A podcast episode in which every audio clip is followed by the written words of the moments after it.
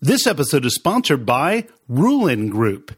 There are four gifts I've received over the years that really stood out, and the common link between all of them is each one was sourced through the Ruhlin Group. If you want to deliver amazing gifts that capture people's attention, go to giversedge.com to learn more. Hey, hey, it's Ian Altman. On this episode, I'm joined by Gini Dietrich. Now, Gini is the founder and CEO of Arment Dietrich. They're an integrated marketing communications and PR firm. She's the author of Spin Sucks, which has spent more time as a bestseller than just about any book I'm aware of. She's the co author of Marketing in the Round, host of Inside PR, and she's the lead blogger at Spin Sucks and is the founder of Spin Sucks Pro. In short, Gini knows more about PR and integrated communications than most people on the planet. And that's why we've got her here today. You're going to learn a ton. We're going to talk about the biggest mistakes that people make when it comes to PR and communications. We're going to talk about what it takes to start a PR strategy, when you should and shouldn't do that, what integrated communications means compared to just PR and communications. And then finally, we're going to get to this whole idea of the steps you should take to properly implement this type of integrated communications in your business. You're going to learn a ton. I know I have. Here's my interview with the wonderful Gini Dietrich. Gini Dietrich, welcome to the show. Thank you so much. How are you? I've never been funner. Well, once, but outside of that one time, this is as good as I get. Wow, it's kind of scary there, Ian. So, so Gini, what's something that people may not know about you that might be surprising or might be interesting to our to our listeners? There's so many things. exactly. Uh, keep in mind, this is a family show. It has to be family. Okay, family oriented. Um, hmm. What is something? I once dated a quarterback. You once dated a quarterback, an NFL quarterback. And then, yes. by the way, NFL quarterback is definitely worth the, worth the distinction because if it was like, right. well, you know, You're a guy who played Pop Warner, that doesn't count. yeah, yeah that um, that was an experience. I'm sure. Uh huh. I'm sure. Um, what else? I studied ballet all the way through college, and I was going to be a prima ballerina until I discovered that they only make twelve thousand dollars a year. Yeah, that would be a problem. That's a problem, especially because I kind of like money. Yeah. Yeah. So, do you dance on stage often? Not anymore. Not anymore. Not I think that's something you should work into your speaking. yeah. Can you imagine? I think that would be. Yeah. I think would be a great way to go. And so, so obviously, you have an amazing reputation experience when it comes to PR and communications. And so, one of the things that I really want to draw out from you is what are the biggest mistakes or misconceptions that people have about PR and communications? Uh, one of the biggest misconceptions is that we lie for a living, which is my favorite one. And people will actually say that to you when you say you, you do PR for a living. They say, "Oh, you you lie for a living." So, why do, why do you think that? Why do you think people have that misconception? Um, I think it's a few things. I think you know we certainly, especially right now, we're experiencing this with the election. You see that uh, politicians are consulted to maybe spin the truth or avoid questions, avoid answering certain questions.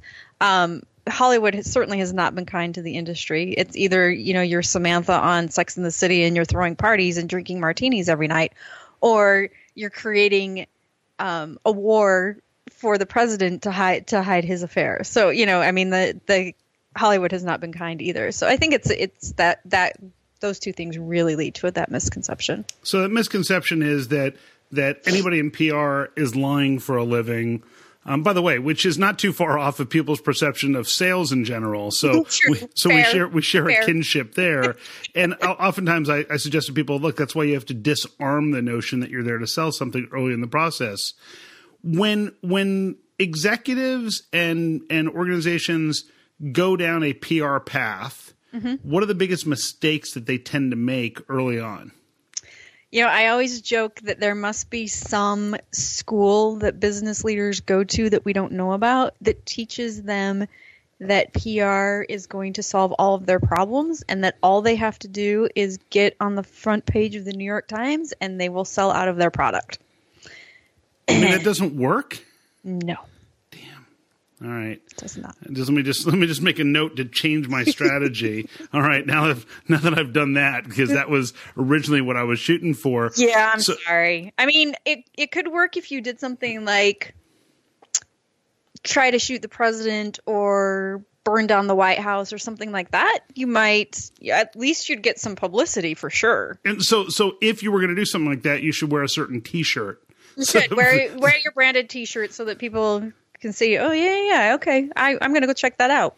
Yeah, people have that idea that basically if I get enough PR, it's going to solve everything for me. Everything. It's going to solve all my problems and it's going to be amazing and the phone's going to ring and the cash regis- register's going to sing and i'm not going to have any problems and I, I love to tell this story and this poor man I, um, a few years ago called literally two weeks before christmas called me and he said we have product in target and they've just told me that it's not selling and if it doesn't sell by christmas that we're not they're not going to renew our contract in January. So I need your help. I need to get out there and tell every media outlet that we have this product in Target so that we can get rid of it. And I was like, it's two weeks before Christmas. And he's like, yeah, so if you could get me in the New York Times and if you could get me in Inc. and Forbes, and, and he's going on and on. And I was like, it's two weeks before. It's like tomorrow. Tomorrow. Yeah, let me just get right on it. In fact, I'll just tweet it out and that'll Right, just, that'll that'll cover We everything. can sell at least two that way. exactly. a little private joke for our friend Jay Baer, but we'll um we'll we'll leave that for later. we'll leave that for later. So, what what tend to be the biggest catalysts of when people reach out to you for help in the PR world?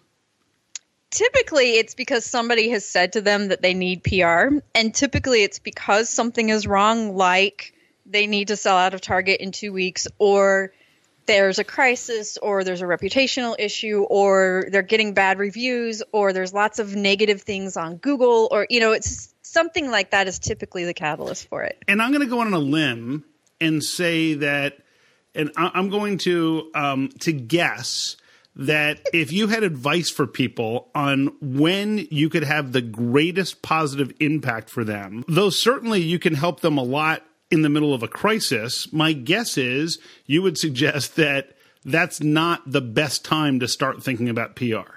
Yeah, it's not the best time because, I mean, as you know, there are certain things that have to happen for you to, I don't know, not have negative reviews or negative things said about you in search results in Google. Um, you know, content certainly helps, but that takes time. I think people just, I really, really think people think that PR can be this magic bullet and, you know, it can be done. I, I think people think, oh, well, all she's going to do is sit uh, at her desk and start making phone calls to her friends, and then we're going to be everywhere. And that's just not how it works. Yeah, well, I, I I always love as as someone who writes every week um, my column in Forbes and in Inc. I love the emails that I get that say, "Oh, I'm sure you're looking for content like this, so here's an article we've written that you can just copy and paste Right, into right. Inc." And I'm like, "Wow, why didn't I think of that? What a a great- idea!" That whole duplicate content issue, huh?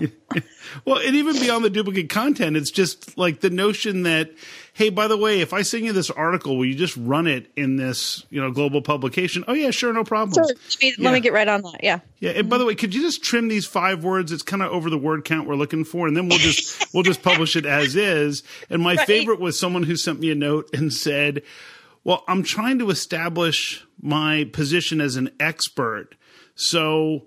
Do you think that you could quote me in an article so that people would see me as an expert? And I just kind of laughed and I thought, well, it's actually that's the chicken and the egg. That's the opposite. Like once you have expertise, right. we might actually quote We you. might but actually quote you. it right. doesn't it doesn't quite work that way. So so most of our audience tends to be CEOs or senior executives.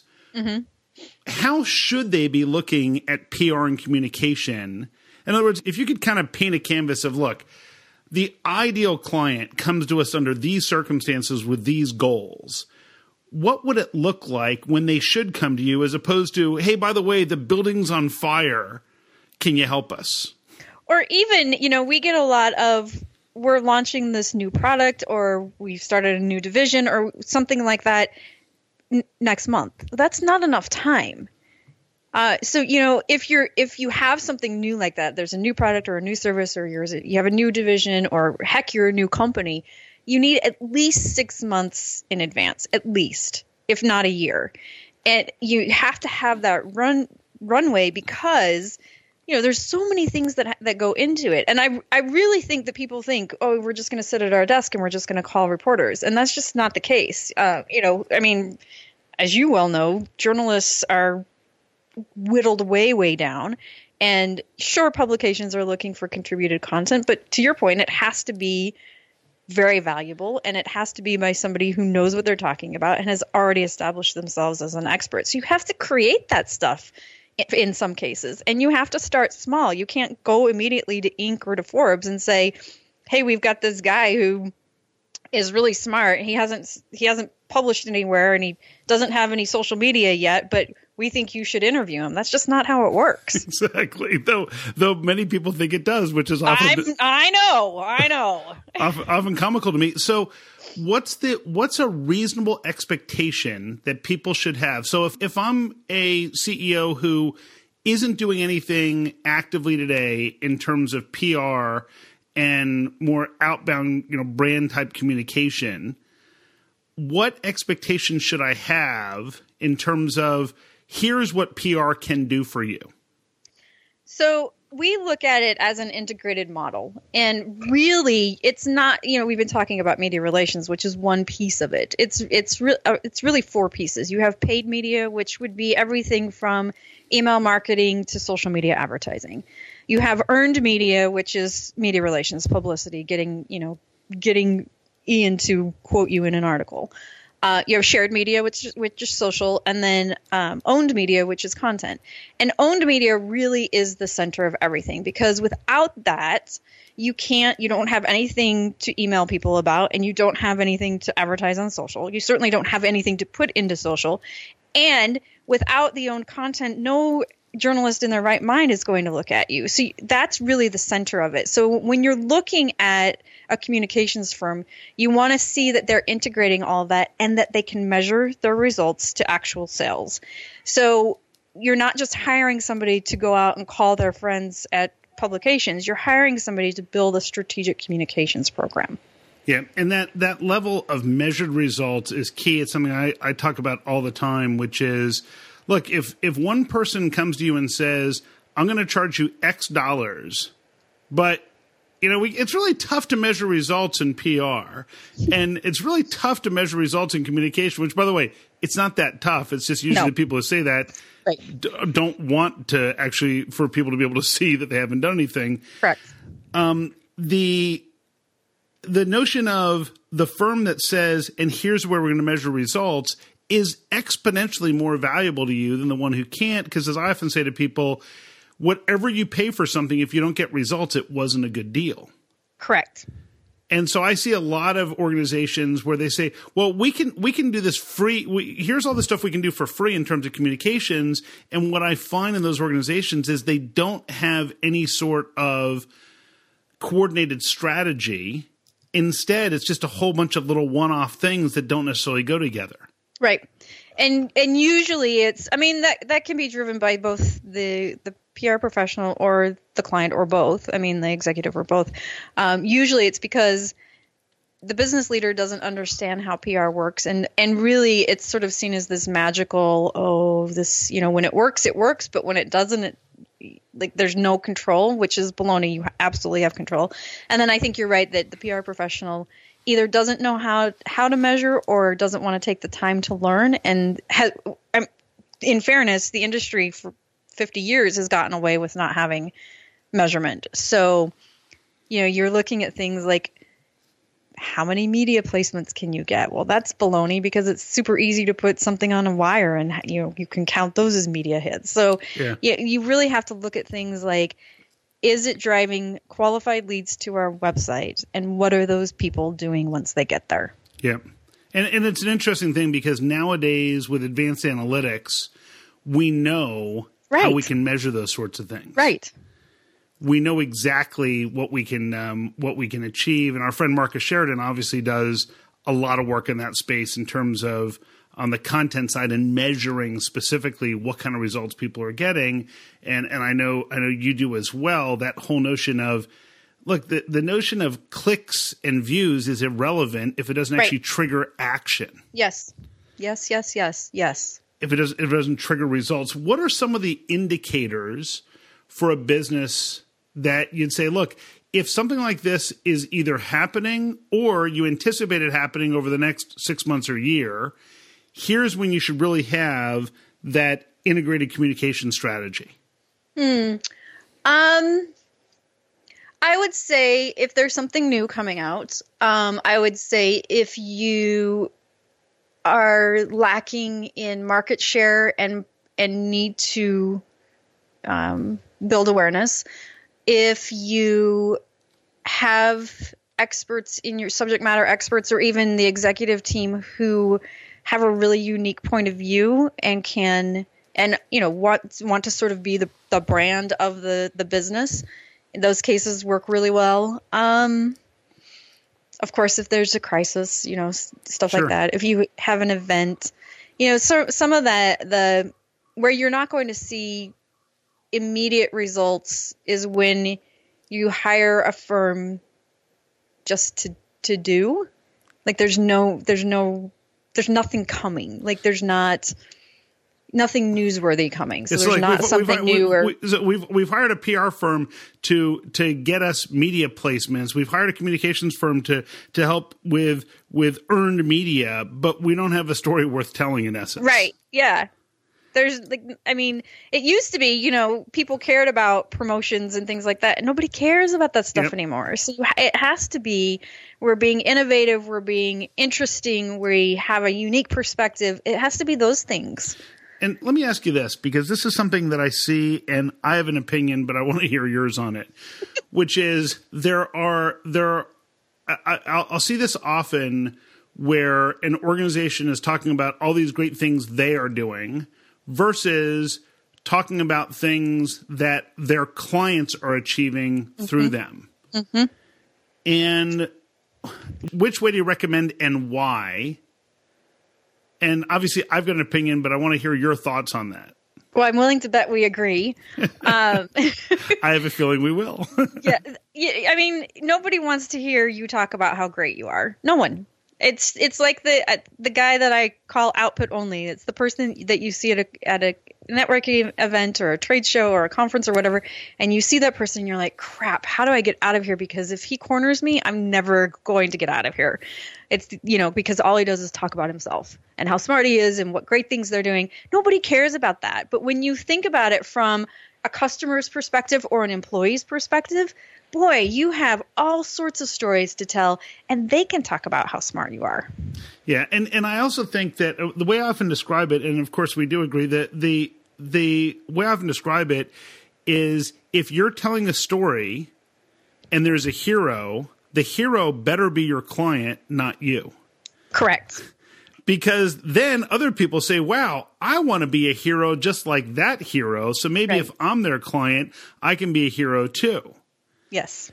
And I think that it's it's amazing to me where where people will say, okay, we've got this communication strategy. So now, what's our best way to tell people how great we are? And it's like, well, the best way to show how great you are is to illustrate how you've solved a problem for somebody else who now is in a much better place because of your help. And now, when someone sees that, they go, wow, if I'm having that problem, I bet they can deliver the same result for us. You know, it's funny. That's a really good example. When I started speaking, and you speak to Vistage groups too, but when I started speaking to Vistage groups several years ago, a friend of mine who was at the time one of the highest rated Vistage speakers said to me, The best thing that you can do when you speak is provide examples of the work that you've done for other businesses because that's exactly what will happen. People will sit in the audience and they'll think, I have that problem too. And then they hire you. And it was the best advice I've ever received because it's true.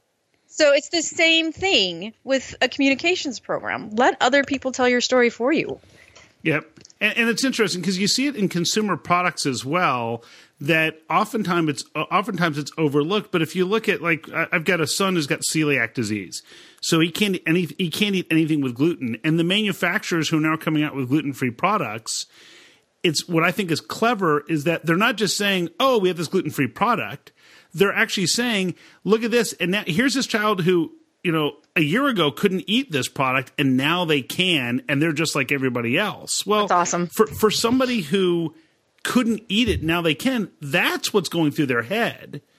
And I right. think and I think that oftentimes what happens is when someone has a new product offering, the gap is that they can't articulate why somebody should care about it or why they need it. All they can talk about is the features and and benefits of the product. and guess what? The consumer on the other end couldn't care less. Right, right, right, right, right, right. So I, I've done I've done this research with thousands and thousands of executives around the world on what questions they ask when they're approving a decision. And the questions come down to first, what problems does what problem does this solve or why do I need it? And then the second question, and I combine those two into one, and the second one is what's the li- likely outcome or result? Mm-hmm. And oftentimes when I talk to executives, they say, well, yeah, we tell everyone about the benefit of the result. And I say, look, but no one cares about that unless they understand what problem it solves. Right. And right. the best marketing, the best communication that I see is centered around, hey, if you're having this sort of problem, here's the way someone else solved it, in many cases using our stuff. So right. How does that storytelling play when it comes to this type of integrated communications? You know, I have a really good friend who does healthcare PR, and sh- I'm going to use this example because it, I think it's really pertinent. One of the things that they, one of her clients does is they make passing a kidney stone easier. Nobody wants to talk about kidney stones. No one. Like, no, nobody wants to have that conversation except for us. Right, wakes up right now. But the the the client will say to them, "Well, we have to talk about the features and benefits of this product and how it helps." And and they're like, "No, nobody cares. How about if we talk to patients and their experience?" And the the client keeps pushing back and they're like, "You guys, like nobody wants to talk about kidney stones." So, we can either talk to the patients and let them tell the story or we're not going to do this because we're not going to write content or go to media outlets and talk or, or in social media and talk about your kidney stone prescription medicine. and here's the interesting thing, and I, I wanted to talk about this because let's let's use that as an example. So, what type of content would you recommend that they create to build that awareness and build some energy around their product? The first thing I would do is get pe- patients on video, and yep. I would interview them and you know because you can use video you can repurpose that anywhere you can use it in social you can use it in you know repurpose it to text you can do all sorts of that's that's the very first thing i would do and let them tell the story of how you know it was super painful and this made it easier or whatever it happens to be uh, but let them tell that story versus we have these great features and benefits. Who cares? What I love there is the notion of so for starters, it's video that you can repurpose in different places, but also what you're emphasizing is the before and after. Here's the reality the person who's never had to go through this issue of passing a kidney stone is thinking, well, what's the big deal? The person who who now watches the video and someone says, well, in the past, you know, I, I had discomfort and pain zero to 10 that was like 17. and wow, it's like, you know, I, I didn't know if I was going to live through this. And now, you know, here we are two years later. I had a similar thing, and I was I was preparing for the worst, and it really wasn't that bad because right. I took this drug. Right. Now, guess what? You're the consumer. You got two choices. You can go it alone, or you can get this product. Like, what are you going to do if you're like, if the doctor says, "Well, I think you have to pass this kidney stone," you're like, "Well, I just saw this video. Can I get right. that product?" Yes, I want that. Yeah, because I want to have that. So I love that. I love that notion of so video that you can then repurpose and the whole before and after comparison. Yep. So what types of content would you be looking to index on for that? So if I'm trying to attract people who are good candidates for this, what types of questions or what types of topics would I would I write about or in essence target from a from a search engine standpoint around that topic? Well, I would do all of my research. I, I mean, let me let me say this with a, yeah, let me say this with a caveat that the healthcare industry is highly regulated, so Yeah. some of this some of this may not work. Yeah. But I would do all of my re- research to figure out you know, what people are searching for when it comes to kidney stones, and certainly I would imagine it's things like, do I have one, and you know, all, all those kinds of things. What are things I can do to alleviate pain Yep. associated with a kidney stone? What's the easiest way to pass a kidney stone? What are the biggest risks and concerns about kidney stones? Right. And, and I hear it's really painful, you know, symptoms, all that kind of stuff, and then I would start to create content around that. Yeah, there there was a um, there's a, there's a company I did some work with that has um, that that basically has a better method for detecting cervical cancer. And they said, mm-hmm. well, they said the problem is no matter how much marketing we do, these physicians won't necessarily spend the additional money on this equipment because the marketplace doesn't know about it. So how do we convince them? And I said, well, it's an interesting question, but you've just answered it yourself Right. if you educate the consumers, Correct. they're going to demand they get it. I said, now what I would do is I would say, look, the first 500 practices in North America that buy and implement this equipment will be on your website. So anyone that comes to you for education about it, they'll get directed to those physicians that have it already. Now, if you're a late adopter, well, guess what? You're not just like everyone else, but if you're an early adopter, we're going to put you in this advanced women's health initiative um, you know, category. And so you get an award for being an advanced women's health initiative practice. And, And we're going to send you patients. Exactly, So- and we're going to send you patients, and all of a sudden it's like, you know, they they they um, they said, "Wow, you know, I think that'll actually work." It's like, of course, and guess what? Regulation that's totally that's totally legit to do because all Yes. you're doing is saying, if you have this condition, here's who might be able to treat it. Yes. And so it was an interesting angle to take for them because they were trying to figure out how do I convince the physicians. I'm like, you're going about the wrong way. Get the patients to demand it, and the physicians will respond. Brilliant. We could solve the world's problems, just the two of us. Yeah, well, you know, I mean, I think we're starting right now, and um, so we're we're starting apparently with kidney stones and um, diagnosing And cervical, cervical cancer. cancer. We probably should have picked a bigger topic area. We probably should have. probably should have picked it. So, you know, it's just my bad as the interviewer not having done that. But if I was a trained professional, we would have clearly gone to a much bigger issue. So about world peace. I was just going So- say that.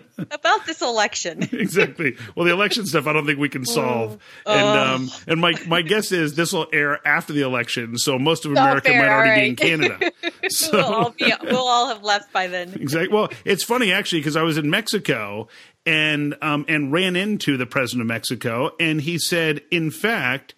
Um, that if um, if if Trump were to win the election, that Mexico has agreed they would build a wall and they would pay for it because they felt like they would have to keep the Americans out. Right. And so that Yes. was a that was a whole different issue, which none of us had really thought about. But that's the thing. So I'll be curious to see. And of course, he also said that um, if Hillary gets elected, they would build it for the same reason. And I say that just to make everybody politically comfortable with no matter Right. which candidate you favor. This way, I'm being politically correct, and it makes everybody happy. So, um, so what's the single? If you had one piece of advice for somebody when it comes to communication, if you had one thing that you said, look, if you're going to take a step, here's the one thing you should keep your eye on. If you do this, good things will happen. What would it be? You know, it really would be. I, I would say it's measuring measuring the effort because I would venture to guess seventy five or eighty percent of communications professionals still don't do that work. And so you're going to be you're going to spend the money and you may have great chemistry and you may really like their strategy and you may really like the way that they're doing things and they may even get you you know some great brand awareness and people are going to say hey I saw you in such and such and it's going to be great for your ego. But 6 months down the road you're going to be frustrated because it's not actually doing the things that it should be doing to help your business and then you're going to be feeling like you wasted your money and then you're going to take it out on the whole PR industry when in fact if you just start by saying I need to find a professional freelancer solopreneur if you're bringing it internal or if you're hiring a firm find somebody who focuses on measurement and then go worry about the other stuff Yeah, you know what? It's something that that I teach through and through, which is results matter most. So Yes. if you get results, then you can measure the value. If you don't get results, it doesn't matter what you paid, it wasn't a good deal. Right. Totally agree with that. So, Gini, what's the best way for people to find you online? Because I have a strange feeling people are going to have a bunch of additional questions for you. Uh, spinsucks.com is the easiest place. All of my social stuff is there as well. Yep, which which I love, and if and for people who don't have the book, and and how many um how many decades has it been a uh, best selling book? Spin sucks. It's only been out for two years. Yeah, well, you know what? It's been out for two years, and I think it's been a bestseller since the day it launched through now. Um, really, just a, uh, a re- remarkable book and something that everyone should get a hold of. So, Gini, thanks so much for joining us and for sharing your wisdom. And I have a strange feeling that by popular demand, we will have you back again. Sweet, because you know, I mean, this doesn't this doesn't make up for getting to have dinner with you, but it is a nice compliment. All right, Gini. Well, you know what? It's a start. it is a start. All right, thanks Thank again. you for having me. Gini is such a wealth of knowledge when it comes to integrated communication and PR. Let me give you a quick 30 second recap of the key takeaways I think you can use and apply to your business right away. First, you need to make sure that you recognize that PR and communication isn't going to solve everything, and that um, and that it's not just about being in a crisis. Want to make sure that you've got an integrated approach to communication that includes paid media, earned media, shared media, and owned media. That owned media being the most important. And finally, when you're actually looking to share your information, use video because it's easy to repurpose it. Make sure that you're focusing on before and after in terms of showing the before and after to your potential customers. And if you can't measure the results, it probably doesn't matter. Remember, this show gets its direction from you, the listener. If there's a guest you think I should have on the show, if there's a topic you'd like me to cover, drop me a note personally at ian at ianaltman.com. I love getting those notes. I'm also very appreciative of the people who have posted reviews and subscribed via iTunes. Have an amazing week, add value, and grow revenue in a way everybody can embrace, even your customer.